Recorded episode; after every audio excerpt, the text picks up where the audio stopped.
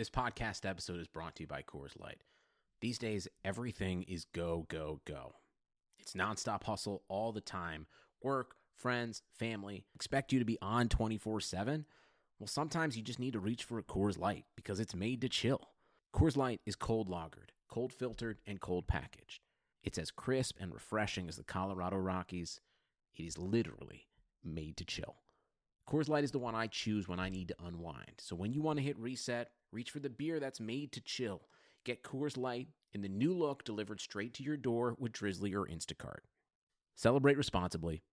Coors Brewing Company, Golden, Colorado.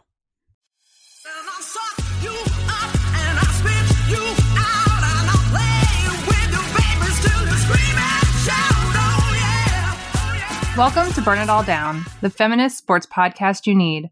I'm Jessica Luther, freelance journalist and author in Austin, Texas. And on today's show, I'm joined by Brenda Elsey, an associate professor of history at Hofstra on Long Island, Shireen Ahmed, a writer, public speaker, and sports activist in Toronto. And we are thrilled once more to be joined by Shakeia Taylor, a writer in Chicago, Illinois, and a lover of baseball, who listeners will recognize from multiple interviews and co hosting gigs here on Burn It All Down. Welcome back, Shakeia. Morning. Thanks for having me. first things first, as always, thank you to our patrons whose support of this podcast through our ongoing Patreon campaign make Burn It All Down possible. We are forever and always grateful. If you would like to become a patron, it's easy. Go to patreon.com slash burn it all down. For as little as $2 per month, you can access exclusives like extra Patreon only segments or our monthly newsletter. We are recording on Sunday, May 12th, which for many listeners is Mother's Day. By the time you hear this episode, you will have already received in your feeds a Mother's Day hot take from Shireen and Amira. But we want to kick off this episode wishing a happy Mother's Day to any of our listeners who mother and holding space for anyone for whom this holiday is difficult. On today's show, we're going to talk about the Men's Champions League and Europa League, as well as the Women's Champions League. Then Amira sits down with Hilary Malatino, an assistant professor of women's, gender, and sexuality studies and philosophy and research associate at the Rock Ethics Center at Penn State, to talk about the rock climbing organization they co organize, Homo Climbtastic, who hosts the largest climbing convention of LGBTQIA climbers every year. Then finally, when we have Shakeia here, we have to exploit her expertise. So we're going to talk about baseball, Tim Anderson, the White House, and what, wherever else the conversation takes us. And of course, we'll cap off today's show by burning things that deserve to be burned, doing shout outs to women who deserve shout outs, and telling you what is good in our world. Okay, but before we dive in, as we've talked about recently, the NBA playoffs are in full swing, and Commissioner Adam Silver, he recently talked publicly about refereeing but not actually about how controversial it's been in the postseason, which is, I feel like, even an understatement, the word controversial. No, instead, he stated that he has a goal to make half the refs in the league women and also to have more women coaches in the league too. And I think that I speak for all of us when I say, great idea, Adam. Great idea. Uh, what do you all think about this plan? Shireen, I know that you have thoughts. I always have thoughts. I mean, we, we love this idea. I mean, like, it's not like he's saying anything novel or interesting or creative. I mean, we've been saying this forever. When I mean we, I mean like people in the margins. I mean women, non non-binary folks. So I tweeted about this and was just like, Silver really needs to put his money where his mouth is, creating more job opportunities, more opportunities for coaching qualifications, jobs for women, conferences, policies that pay for mat leave. Like it's easy to stand there and be like, I'm such an ally. Let's have more women. No, you do not get cookies. Why do these people think they get cookies for this? This is what just kills me. I don't know. No, do better. do more. Do something. God. Uh, Shakeia, you have any thoughts on this? I actually was going to kind of go the same direction. It's not enough. I think it's kind of a distraction, really. Yes, do it. All good. If you're going to have women refs anywhere, the NBA is probably the place because it's a league full of guys who support women basketball players. Hello, women basketball players. What about them? like, I mean, they're right there. They're right there. They play your sport. Put more money and time into the WNBA. I mean, they're right there. Yeah. Where could you get these refs and coaches from? Where could they come from? It's hard. It's hard. Brenda? It's such a puzzle. It's the great puzzle. Yes. I just feel like it's it felt like a one off. it felt you know, it's sort of disrespectful uh, on the one hand. I mean, it's exciting, it's cool because, like, it's so desperate for any sort of mention of real structural change, but it just felt like, I'm going to do this thing. Aren't I awesome? Like, eh, so yeah, I'm just in agreement. And I just feel like it's a little bit disrespectful, maybe more than a little bit actually, to the WNBA because it's sort of implying that he's not aware that there's a lot of women referees and coaches, right? Like and I coaches mean, who are working. We already know where they all are. Yeah, you know, you can't you can't be friends with Becky Hammon and then call it a day. That's not enough. Like I don't even know if he's friends with Becky Hammon. But my point is, is it's just like it's just he wishes he was. Probably, I wish I was. So that's Me for too. sure. But yeah. I just feel like leave it to the commissioner of a league to ignore the obvious. Like, yeah. let's make it hard. uh, that's uh, that We're going to so be true. accepting resumes from yeah. all over, yeah. God knows where. I mean, ignore where are we ever going to find the people to fill these roles? the ones that we're currently ignoring, you mean? so obnoxious. Oh. Yep, it is. So we obviously here at Burn All Down are not going to hand out the cookies this week. no oh, cookies. Oh, all no right, cookies. Let's get into this. Okay, Shireen, it was a wild week. I think it's fair to say, and men's soccer in Europe. And this upcoming Saturday is a big deal in women's soccer in Europe. Can you kick off this segment by giving us some background about the Champions League and tell us what the hell happened this week? Thanks, Jess. Okay, so European football, wow. I love it. I always want to decolonize my brain, but this is literally my like dream to talk about. So what Jessica is referring to is the Champions League, the wild semifinals that were the devastation that occurred the sadness on the pitch, the falling to your knees in despair in two minutes left of extra time, like just that glory and pain and emotion is because of the Champions League. So I will tell you what the Champions League is. For those that don't know, the Champions League is actually one of the my opinion, the greatest annual tournament. It is run by UEFA, which is the European Federation of Football Soccer. So what it does is it basically comprises, I believe, 32 teams qualify for this, like in all most countries. And what ends up happening is the top teams end up qualifying for this and it's played in tournament style from September until May. Now oh, the wow. final yeah, the Oh, final will be played. that. Yeah, it's it's it's pretty incredible. And what it is is Champs League is also a refresher because instead of the independent national leagues that we see, for example, La Liga in Spain, Serie A in uh, Italy, in Serie A in in France, you have the Premier League in England, you have the Bundesliga in Germany, the Turkish league. You, like this is a league that brings all those teams together. So teams that wouldn't otherwise play each other, play each other in the Champions League. So it's really fun. You get to see matchups that you wouldn't otherwise see, different players playing each other, different styles of play. It's, it's really, in, it's my favorite.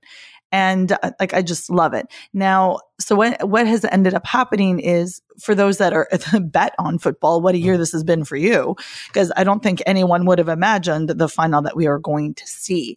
Now, the final that we are going to see will be Liverpool, a Premier League team playing Tottenham, who is also a Premier League team. Now, these two were not necessarily pegged to go forward, particularly because Mo Salah, Mohamed Salah of Liverpool now has a concussion, and Harry Kane of Tottenham, he's also the captain of the English men's team, he's out with injury. So Liverpool was in the final last year of the Champs League, and you know they lost to Real Madrid, and Brenda and I had a lot of feelings about that and Sergio Ramos. Oh, that's right. Okay. Yeah, we talked about it last year. So what is happening moving forward is Liverpool beat out Barcelona and they beat out Barcelona in a 4-3 aggregate, which means the first match of the semifinals because there's always two legs, like meaning two matches. And Barcelona beat them 3 nothing. And everyone's like, "Oh, this is expected. Messi is the greatest player in the world." All true. Yes. However, what had to happen in the second game was Liverpool would have had to win 4 nothing sorry, three nothing and concede no goals. And guess what happened? They did it. So Twitter was exploding. The Liverpoolian fans were in tears in pubs, in mosques, and community centers and everywhere singing, praying, whatever. I think this is my own little opinion. Ramadan has something to do with it because you got a whole lot of Muslims praying for this team. So this is my opinion, but they did it. And it was one of the most glorious, particularly because Barcelona was winning like by a lot. Now, the second semifinal was Ajax, which is a team in the Netherlands, one of the greatest teams in sport, in my opinion, against Tottenham. You're like, Tottenham, the Spurs? And they're also called the Spurs, not to be confused with San Antonio. So they ended up winning without some of their main players. And Ajax was also winning 3 nothing in the second leg, and Tottenham came back to beat them. Sorry, 2 2 nothing. And it was just uh, now the Ajax team is very young. Their captain's 19 years old. They're mostly a Dutch team. Yeah, he's, he's the youngest captain to have ever captained in, in Champions League semifinal. It's, it's pretty incredible. So minds were blown. The football goddesses are having a lot of fun with everybody. I know Brenda Messi crying in the in the locker room afterwards. Like I don't want to trigger you, but I think it's just it's just been really fabulous for those of us that you know are just watching so it's it's been it's been pretty pretty incredible. Now, just to quickly go after that, I mean the Europa League. I'm sorry. groaning. I'm sorry. I love you. The Europa League is a, another league. It's in my opinion secondary to the Champs League. It's also run by UEFA. Now it's it's the same system in which to people to qualify, but it's it's also a recognized tournament. So it's not the Champs League. You're like, why do they have another tournament? Like, what's the point? I don't know, because UEFA doesn't make any sense anyway. So people will watch it, probably. People, people will watch it, and why you know invest into women's soccer when you can just have another tournament? So Europa League, actually, the finals this year will be to be between Chelsea a Premier League team, and Arsenal, also a Chelsea, a Premier League team. So what that means is in the two biggest tournaments in Europe, you've got all four British teams, English teams. And so all the English are going, yay, we're the best. No, that's not what it means. It just means that this year the two finals are with English teams.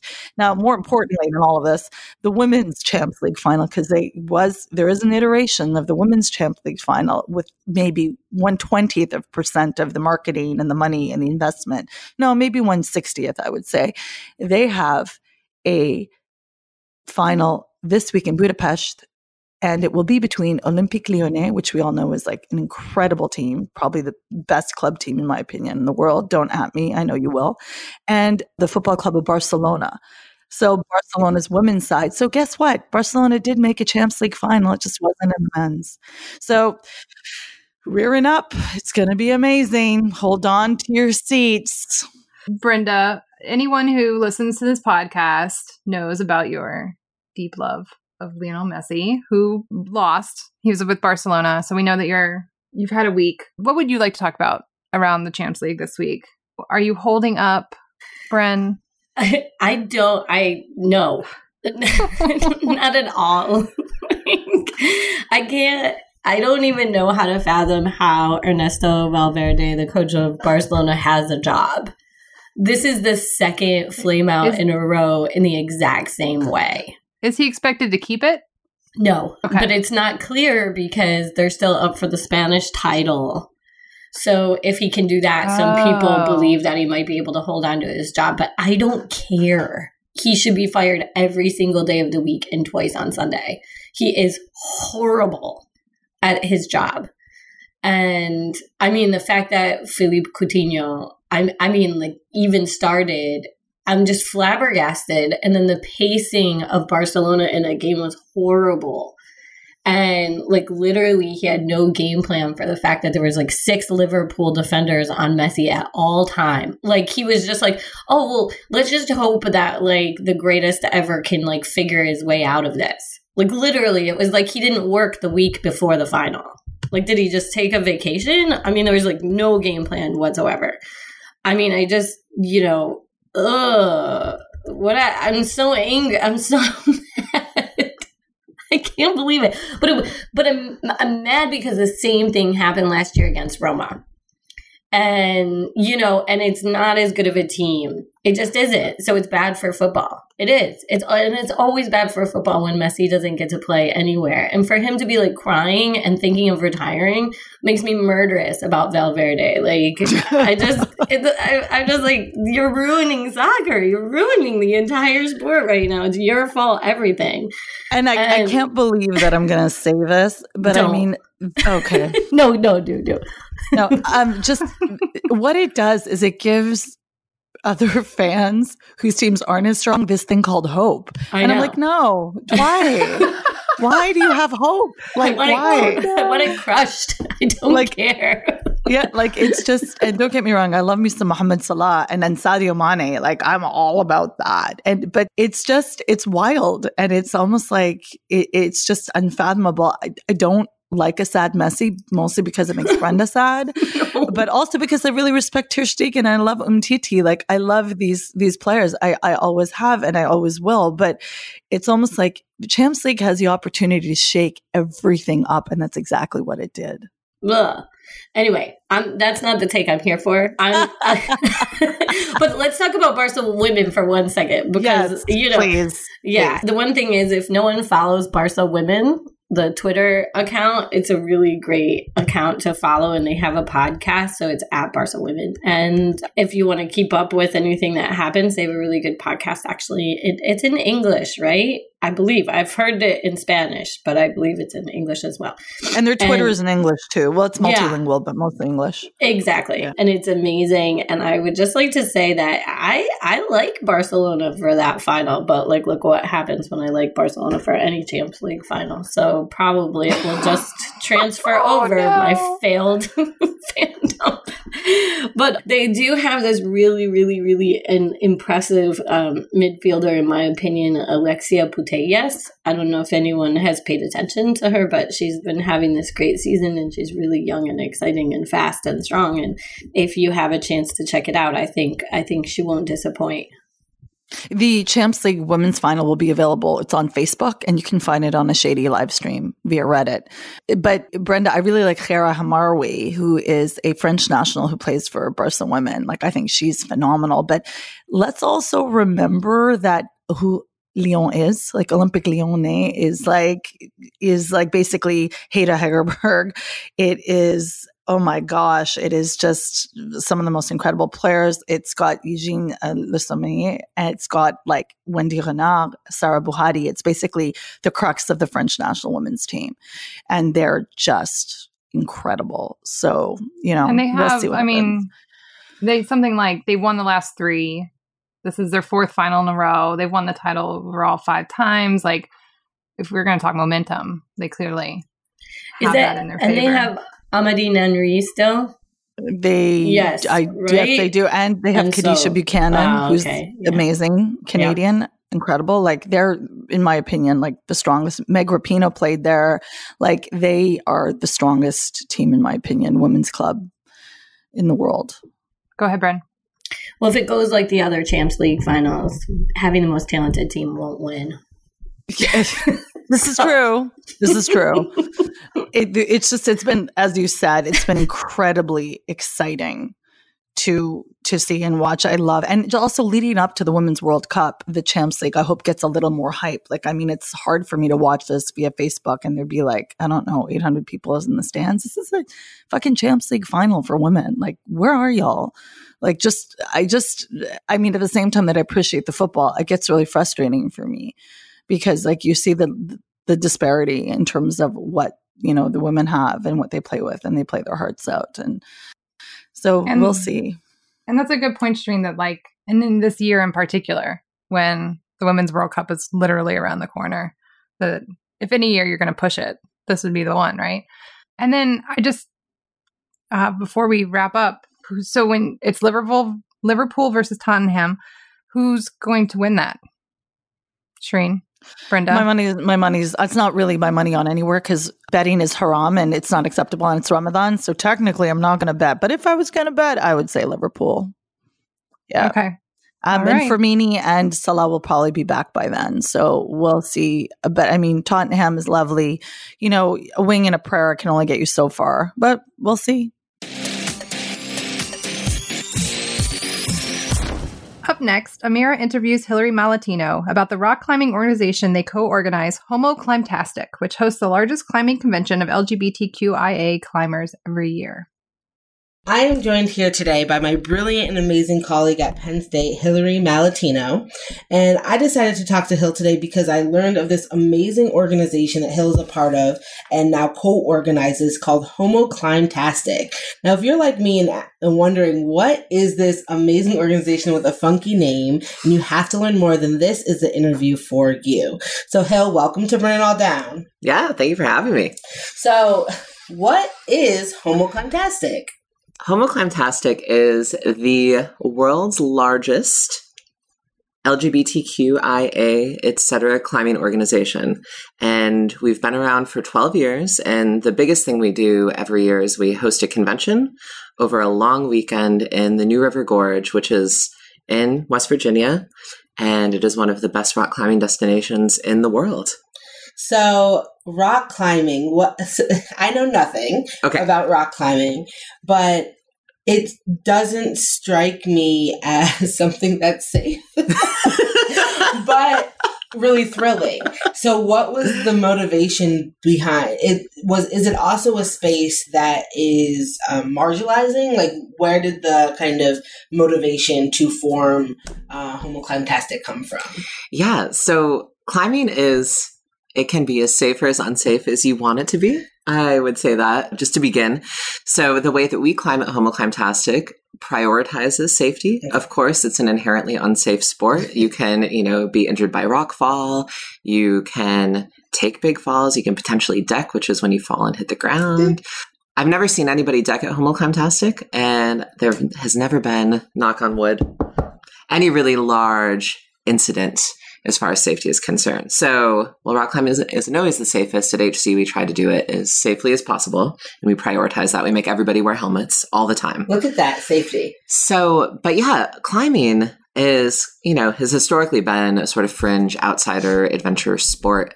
And like most fringe outsider adventure sports in the US in particular, it's drawn a lot of weirdos, but those weirdos have tended to be straight, cisgendered, and mostly white. So climbing is like many other sports in that respect, like mountain biking, like surfing, like skateboarding, etc you know, base jumping, skydiving, all of those things. Adventure sports tend to be really white, mostly educationally, economically privileged, and very straight and historically really broy spaces. Mm. So HC began as a way to provide some space for queer and trans climbers that didn't really exist. So we existed, but we would go to gyms and be swarmed by Dude bros. dude bros right and the organization began 12 years ago so i think the demographics in the world of climbing have shifted pretty Mhm. radically since then but yeah definitely when the organization formed climbing was very if you saw women they were usually like attached to their boyfriends Right.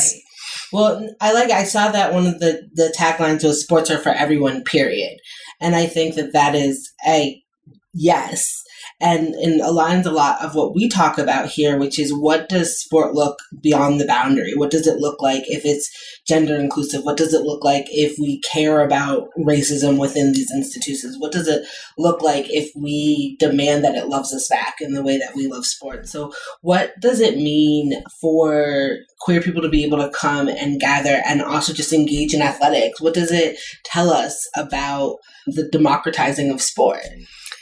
That's a really big question. I think one of the things. So, okay, I want to back up a little bit and say that when I first attended HC, I had started climbing only about a year prior. I'd only really done gym climbing and a little bit of outdoor climbing. And I'd never climbed with other queer folks Mm. in any kind of number.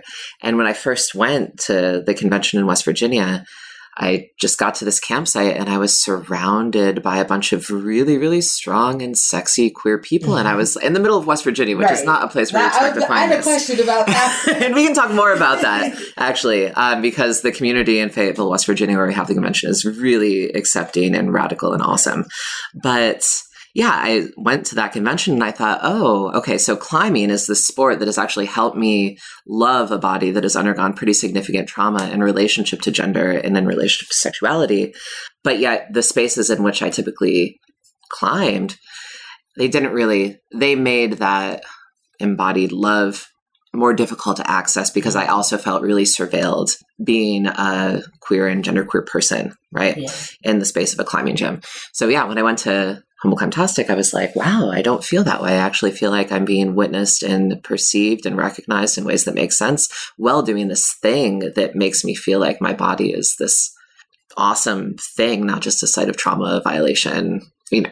Yeah. So it really reoriented the way that I think about about climbing. Yeah. Yeah. That's beautiful. Now, it's both climbing during the day, but I saw um, a quote that you gave somewhere else that talks about all the other kind of community spaces and, and happenings that happen during these big kind of do you call it a festival A convention. a convention these Yeah. big conventions so you said quote the festival is inclusive extremely friendly and very very queer you will see lesbian moms with adorable babies trans and gender queer folks boys in speedos dykes with di- dogs and a lot of affection through encouragement and support they the festivities following a day full of climbing include drag shows swimming in minimal no clothing hot lube twister yoga dance parties whitewater rafting and pizza so two questions one what the hell is lube twister exactly what it sounds like. Second of all, this sounds lit. It sounds amazing. So, so how does this look like in in the middle of West Virginia? What seems to be amazing,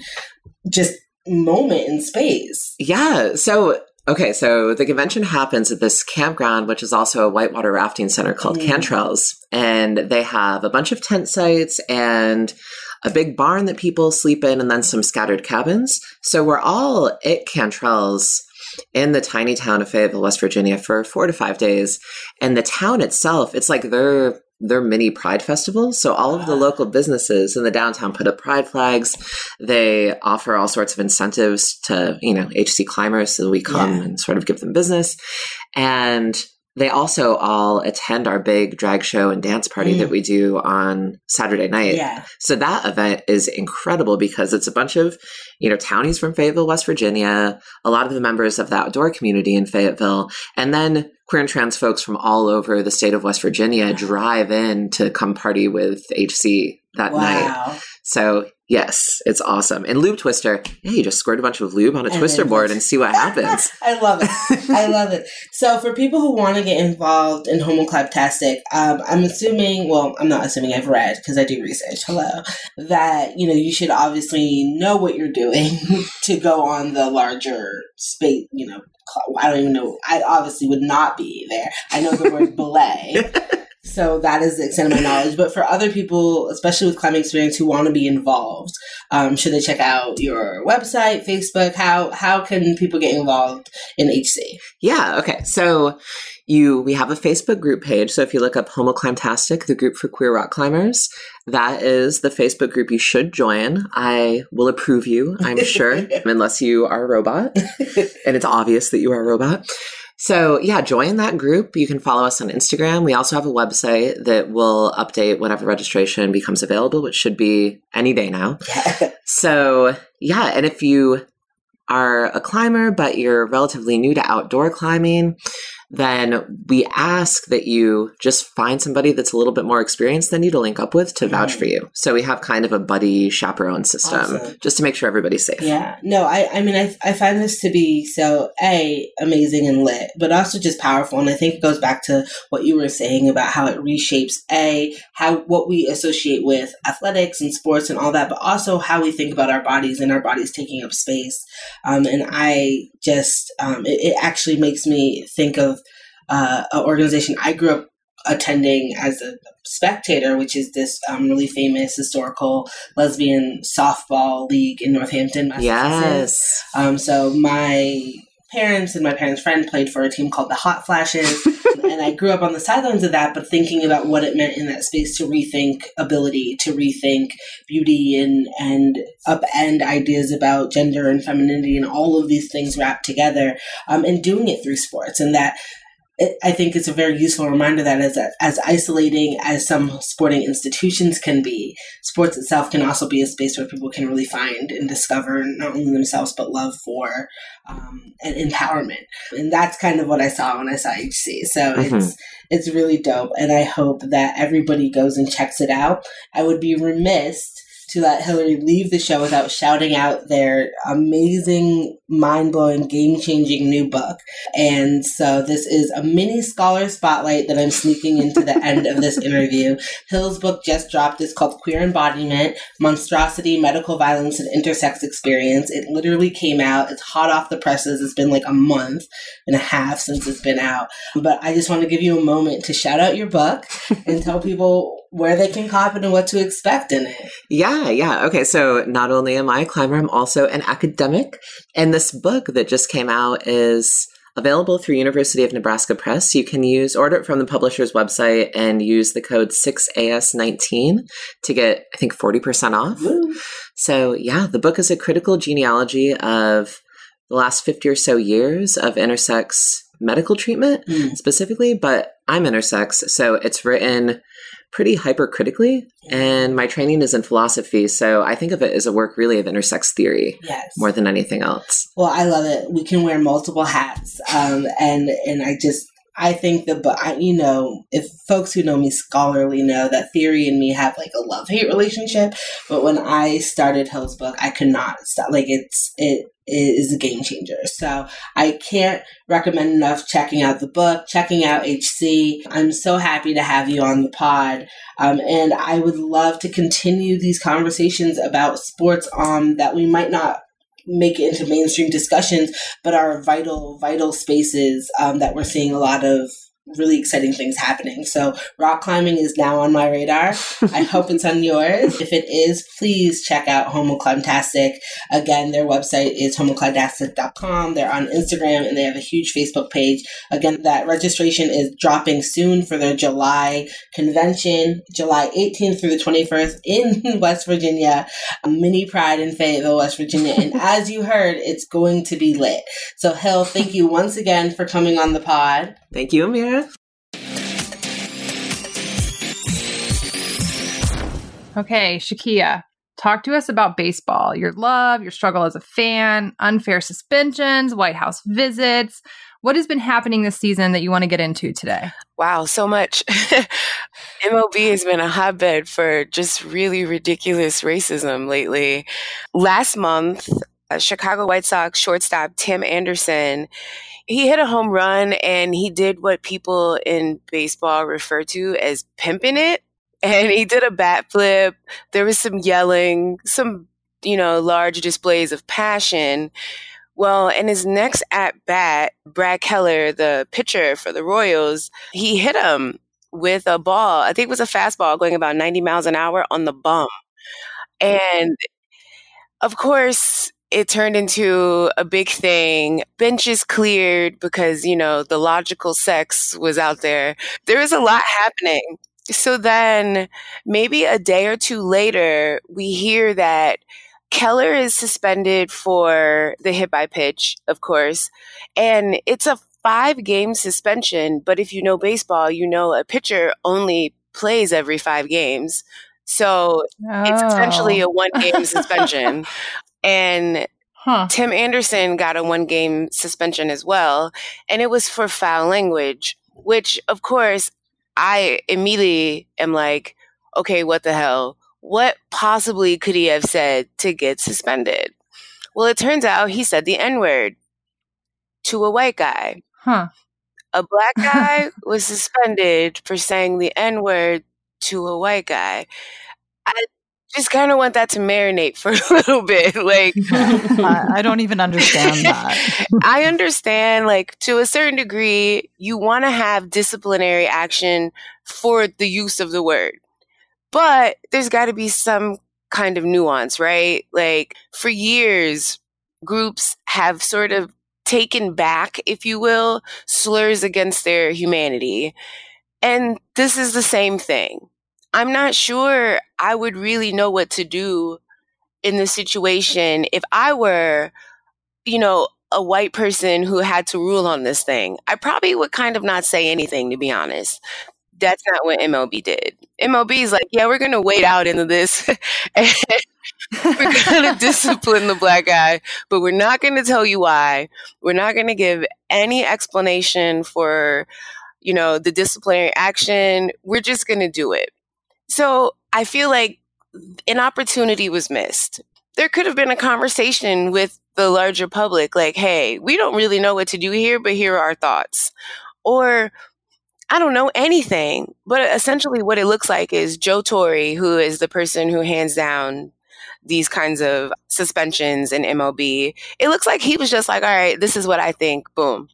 End of story. And I wrote a piece on it and I kind of had to do some digging and I found out that players don't really have any recourse against these things. You against one guy's opinion. And obviously that one guy is going to uphold his own opinion. Like, I doubt it's going to be a case of someone appealing and him changing his mind. You appealed Yes. to Joe Torre? Like if he was going to appeal Yes. Okay. um, Yasiel Okay. Puig of the Reds, formerly of the Dodgers, actually said that in an interview. He was also suspended in April for a completely different reason. But when asked if he was going to appeal, he said no. Why would I go talk to Joe Torre to try to change Joe Torre's mind? I mean, Wow. Okay. Yeah. That's a weird system. it's not I even a system, right? It's like That's true. It's not even. That's a good. Yes. Well said. here's this one guy who gets to make rulings. Anyway, it's been a mess ever since. No one's sure how to handle it. Everyone has thoughts on it. And my thinking has been in this instance, most baseball fans should probably not say anything. Most baseball writers can't say anything. I actually tweeted a really rude tweet where I said, if you publications employed more black and brown writers, you'd have people who could write about this. But because you can't, there goes an opportunity.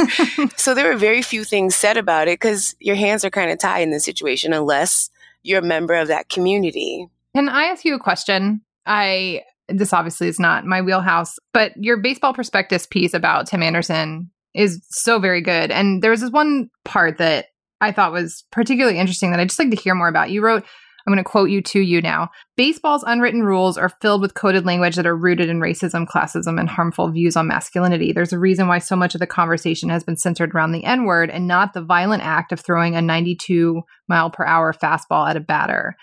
What I have a sense of like what the unwritten rules are, but can you just tell us a little bit more about that? Like how those work in order to sort of put the the fact that like there's a racist Oh, outcome sure. here. So Like how how are those things so connected? in baseball, the unwritten rule is that you know this is basically centered around is you don't show up a pitcher if Okay. so you're you're not supposed to celebrate a home run. You're not supposed to be passionate. Don't yell. Don't beat your chest. Don't flip the bat. Just silently run the bases. And as we know Wait a minute. Wait a minute. Is this a thing? Like you're actually not oh you're allowed, to allowed celebrate? you're not supposed to it's kind of it's an unwritten rule You get hit by a baseball, It's- I guess. if you do it. it's it's the culture of baseball. It's very they believe themselves to be traditional and purist. It's really racist because here's why. If you've ever watched any international baseball, you know they celebrate. They they get loud, you know, bat flips are pretty incredible. I've been talking a lot about the ones I've seen in like Korean baseball.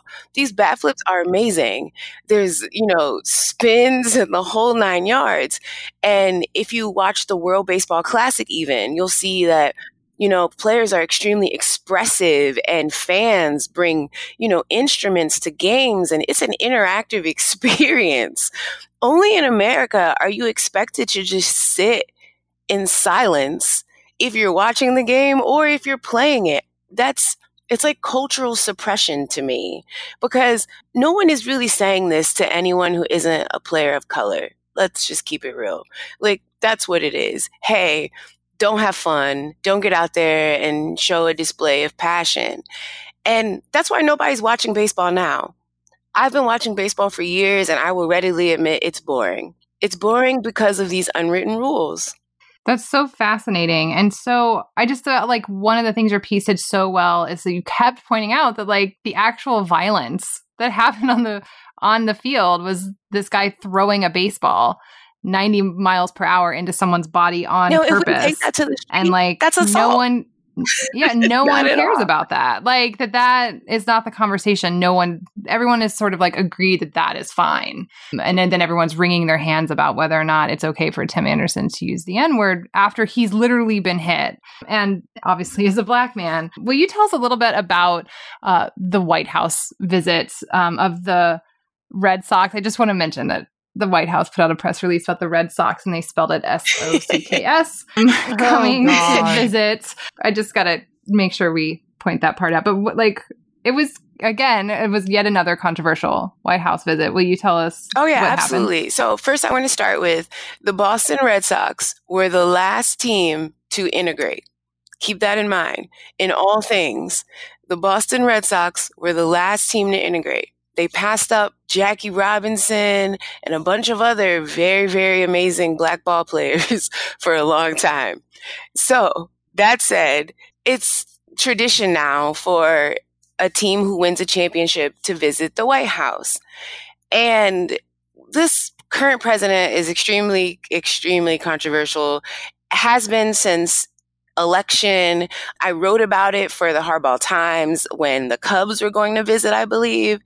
And it's just been a thing.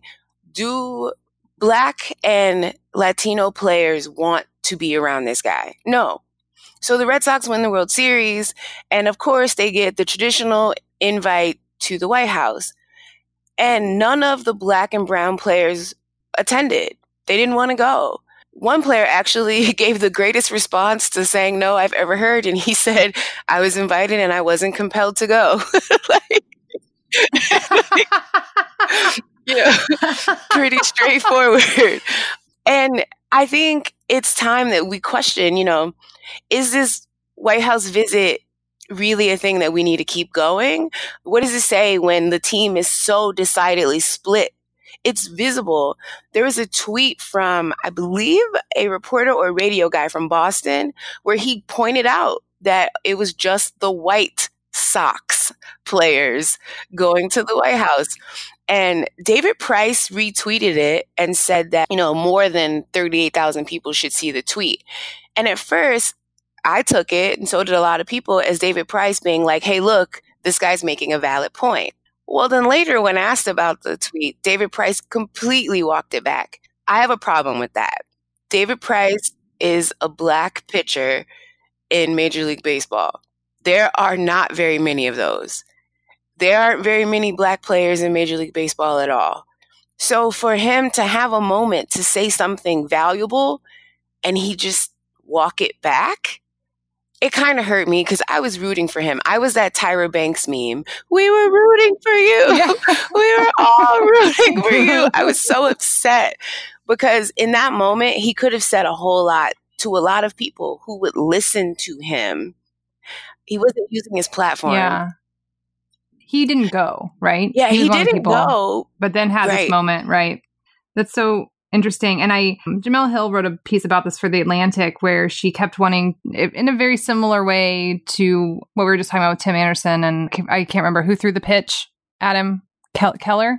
That the focus is so intensely on Anderson rather than on Keller's choices. And Jemele Hill you know, her point of her column was to say, uh, she ends by basically saying, so instead of focusing on why Cora, the manager, and other Red Sox figures won't be at the White House, ask their teammates why they're comfortable being with a president who marginalizes and harms the communities to which their fellow players belong, right? Like that the attention is always on the choices, the black and brown players, and not actually on the white players. Like, how is it that you're able to stand next to this incredibly racist, homophobic, xenophobic, misogynistic, like all the words, he's all of them, and celebrate like, who are we actually asking the questions of and who are we actually scrutinizing? And before I throw it to anyone else, Amira, this is how you know I love you. She wanted to make sure, as, as our Red Sox fan uh, on this podcast, that we mention that the black and brown squad that refused to go to the White House is quote my team they make me proud of them and she said she said and if you remember how worried i was as soon as they won back in october about the white house visit but Mookie and David and Cora and the rest of them just, and then she has the black power or the black power fist, the black fist emoji. So there's Amira's point. Amira's very excited about this. Brenda, you wanted to talk a little bit about Cora and his decision not to go to the White House. Yeah, I just wanted to point out that you know, this isn't just a impulsive decision on the part of anyone. And Alex Cora, you know, has a really long history of activism in Puerto Rico. He's from Caguas, and he's in a long line of Puerto Rican players that you know use their platform and if you remember like in 2018 he brought the delegation of players in to Puerto Rico in a sort of similar vein, you can even think about the long tradition of Puerto Rican players like Roberto Clemente, whose plane crashed en route to giving aid to Nicaragua after the earthquake of 1972. And I also think it's important to remember that Cora was the manager of the Puerto Rican national team before the Red Sox. You know, he comes from from a family that's very civic and and has engaged with all of that. So I thought it was just wonderful to see him use his platform in the way that he did. He said, quote, it, I mean, it's very mild. What he's saying is just to point out the hypocrisy of celebrating in the White House while Puerto Ricans still don't have electricity and haven't been given the aid that is that we would send anywhere else in the United States. And he said, quote, the government has done some things back home that are great, but we still have a long ways to go. And so he's pretty he's pretty mild. He says, quote, it's pretty tough to go celebrate when we're at where we're at. I'd rather not go and be consistent with everything. End of quote. So, you know, he's he's eh, given how Trump responded and the kind of viciousness with with which Trump responds on social media to these players, I just thought it was important to listen to like his words, which are actually, you know, they're important and uh, super important to Puerto Ricans and the rest of us, but they're also not, you know, he's not like down with the White House. Like he's not like, you know, burn it all down. it's pretty pretty mild. Um, and and just by the way, also you know Carlos Correa, the other Puerto Rican superstar with the Astros, also didn't go um, because of uh, the policies after Hurricane Maria. So I just wanted to sort of remind ourselves too that Puerto Ricans are trying to put them their island front and center in in their decisions. Hmm. Thank you, Shireen. You want to get in here?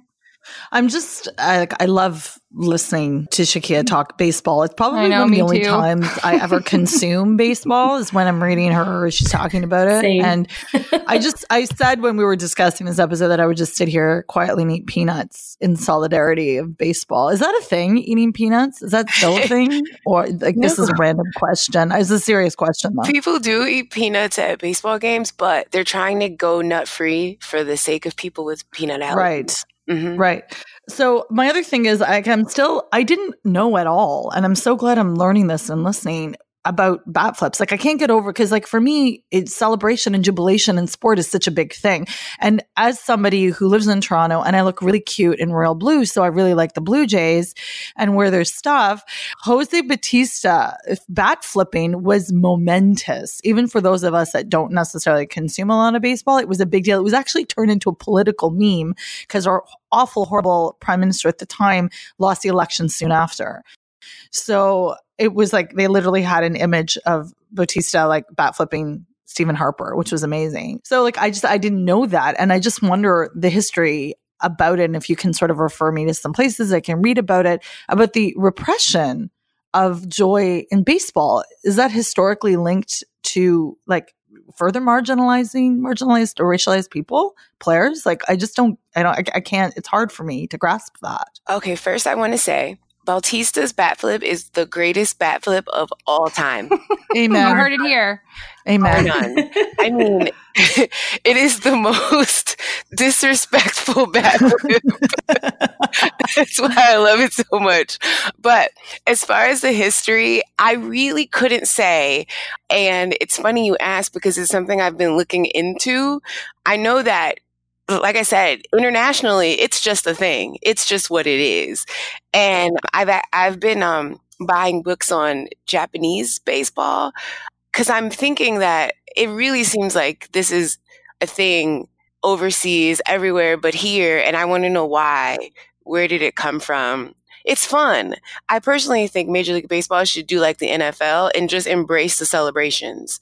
Like Remember, NFL tried to take them away. Touchdown celebration for a while. They were like, eh, we're going to start fining you for them, you know, whatever. And then when they saw how much of a problem it was, it just became, all right, you know what? You can't be too excessive with it. And this past season, it was really fun. That's what baseball needs to do. Embrace the chaos. Let it happen. It's super fun. Can you imagine you hitting a home run? First, let's go here a baseball player to be an all star only has to be good at their job 30% of the time. These are wait, numbers. Wait, really? 30% of the time, right. That's it. That's how hard it is to hit them. It, exactly. Yeah. Oh, exactly. Oh, okay, okay, okay. So okay. if you only have to be good 30% of the time, think about how difficult it is to hit a home run off a major league pitcher.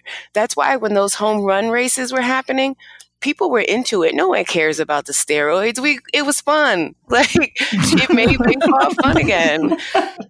It's just what it is. So now picture you as a professional baseball player and you hit a home run off a big league pitcher. You want to celebrate. You don't want to quietly run the bases. You want Right. to show that Right. you're having a good time. You want to be passionate. There's another home run celebration that is like a dagger in the hearts of fans for the last like 20 years. And Barry Bonds hit a home run against the Dodgers. And I think it was the only scoring play of the game. But he tossed the bat and he spun. He like pirouetted to first base. It's amazing. Why would you not want that in your game? Now it's time for everyone's favorite segment. We like to call it the burn pile, where we pile up all the things we've hated this week in sports and set them aflame. Shireen, what have you chosen to burn this week? Well, I initially had written down Jessica Anderson, the nurse and distance runner who was not given the record, but she was given the Guinness Book of World Record for running a marathon in scrubs. So I'll, you know, form I'll let that go for now. But what I'm really livid about is something I found out recently. You all know I'm from Pakistan and I follow cricket, women's cricket more than men's, but Shahid Afridi is like a cultural icon. He's the former captain of the Pakistan men's cricket team. He wrote a memoir, which I will not read, but he wrote a memoir and there's an excerpt from it because he says very specifically how he will not allow his daughters to play sports.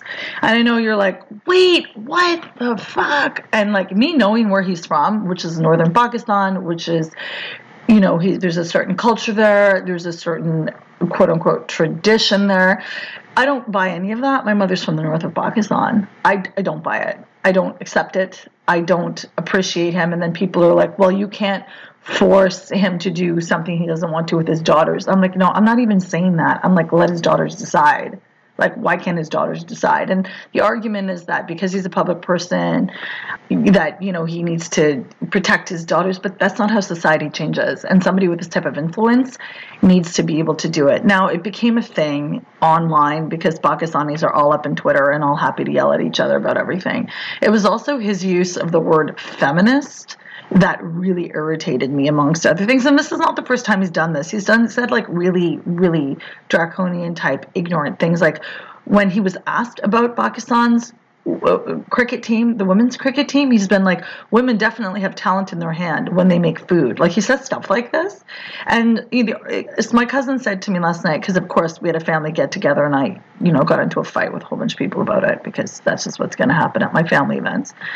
That you know he's it's just the way it's done and he just does it for attention i know there's a lot of other things you can do for attention i just i don't have time for this and he says they can they have permission to play all the indoor games they want but they won't be competing in public sporting activities like i don't even I don't even know. All I do know is that I will be making hard, fast prayers this Ramadan for his daughters to excel in any outdoor sport possible.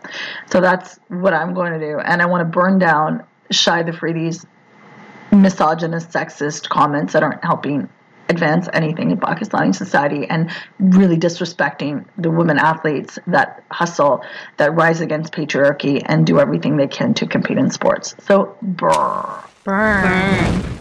Brenda, what is on your burn pile? On my burn pile is um, an unidentified coach of PSG that told Lindsey Horan she was overweight and thus wasn't going to play her. so I have to have to give a hat tip to friend of the show Stephanie Yang for this. But yeah, this week Lindsey Horan she plays for the Portland Thorns and is also a U.S. national team player. And I just want to mention a gigantic Messi fan. By the way, maybe maybe in fact a rival of mine.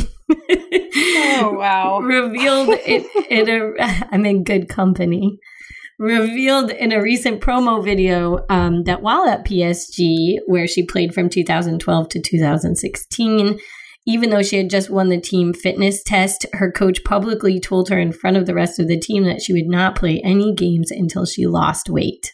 At her time in PSG, she scored 46 goals in, I think, 52 appearances or something like that. And so it's really shocking and upsetting that this would happen by the way, she couldn't have been more than a teenager because she's just 24 now. And in the ad, she explains that it made her want to quit soccer altogether. So I want to burn um, coaches, metaphorically, that treat sport like a beauty contest in which they're the judges, defying strong evidence that players like Horan are in fantastic shape. So burn. Burn. Shakeia, what do you want to torch this week? I would like to torch the Richard Sherman and Nick Bosa conversation, if you will. 49ers drafted Ohio State's Nick Bosa, and he's come under fire for some tweets supporting Trump and the whole MAGA thing.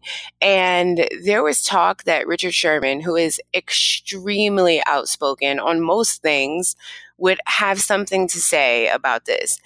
And when asked what he had to say about it, Richard Sherman actually decided not to say anything at all. He basically said, Oh, well, as long as he gets to the quarterback, he's fine by me. Like, I guess being a good athlete on the same team as him means you can be controversially racist and homophobic and all of the things that we listed earlier. So I like to burn that. That I just I can't. I don't even know why Richard Sherman, again, a misuse of platform, a moment to say something, and he said the wrong thing. So I like to burn that. Burn. All right. So in 2028, Los Angeles is going to host the Summer Olympics. And I know that's a good nine years away, but I'm still doing this today. Uh, already, Already, the committee of organizers has had to adjust their budget upwards. It was originally 6.2 billion. They re- have recently said that they're upping it to 6.9 billion, which is an additional 700 million dollars. They say this is an adjustment for inflation and for the fact that they're originally bidding for 2024 and that it will cost more to keep a staff for those additional 4 years. Okay, sure, but it's a worrying sign, I think, to say the least, especially you know, given everything we understand about massively underestimated budgets that left countries in major debt after the Summer Olympics, Rio is probably the most obvious, but Tokyo, which even hasn't hosted yet, they are up next in 2020. And the Tokyo organizers, this is so wild to me. They originally said the games would cost $7.3 billion. And now there are estimates that it could skyrocket to $25 billion dollars. And the Japanese taxpayers, they're estimating, are going to pay 80% of that to host next year. So this, I feel like, I mean, this should worry people in California and LA because the city and state legislators have agreed that Los Angeles and California will function as a financial backstop should the games go over budget. Taxpayer dollars will make up the difference if necessary. Uh, David Wharton at the Los Angeles Times pointed out in a recent piece that the organizing committee has almost no control over, quote, another risk factor that host cities face local politicians who use the games as a reason to launch expensive construction in their districts. So none of we're not even talking about those tax funded initiatives when we talk about these budgeted costs. And I just this is on top of, and I feel like I want to mention this since I'm talking about the LA Olympics right now. This is on top of these continuing worries about what we call like the increased so-called security apparatus for the police games. We might as well just call it a police state. And in prepping for this, I was rereading a piece that Lindsay wrote at Think Progress back in February, and it's so good. And it's about how federal police and law enforcement agencies take over in cities that host mega sporting events, including ICE, immigration enforcement. And LA in particular, this matters so much. 10% of undocumented immigrants in this country live in LA. Lindsay pointed out in that article that ICE tweeted after the recent Super Bowl in Atlanta, which was a whole one day, right? Um, that ICE had been on the ground working with authorities there for two years in the buildup to just the Super Bowl. So, like, what does this mean um, for their presence in LA as they prep for 2028? So, Oh man, and that's on top of like when we just think about the LAPD and they're not known for their own restraint and they're already pledging to increase that force. I mean, just everything about it is so terrible. If you're interested in the counter movement to LA Games, check out No Olympics LA. You can Google them and find them easily. So, once more, and not for the last time, I want to burn the infrastructure of the Olympics and these mega events in general and their bloated budgets and their increased police states. So, burn, burn. Burn.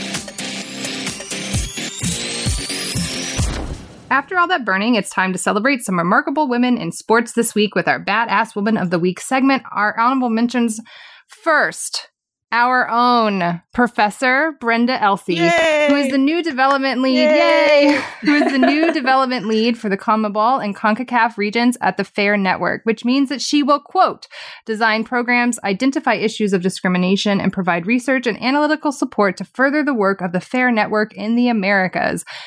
We are, to say the least, so proud of Brenda and are excited to see that she is beginning her takeover of soccer. Thank you. Congratulations to VFL Wolfsburg Frauen for winning the Bundesliga. They beat SC Freiburg 1 0 to clinch the title. Cheers to all the participants in the inaugural Amager Ladies Cup in Copenhagen. This was a competition in, yes, underwater rugby. That's the first I've learned of this.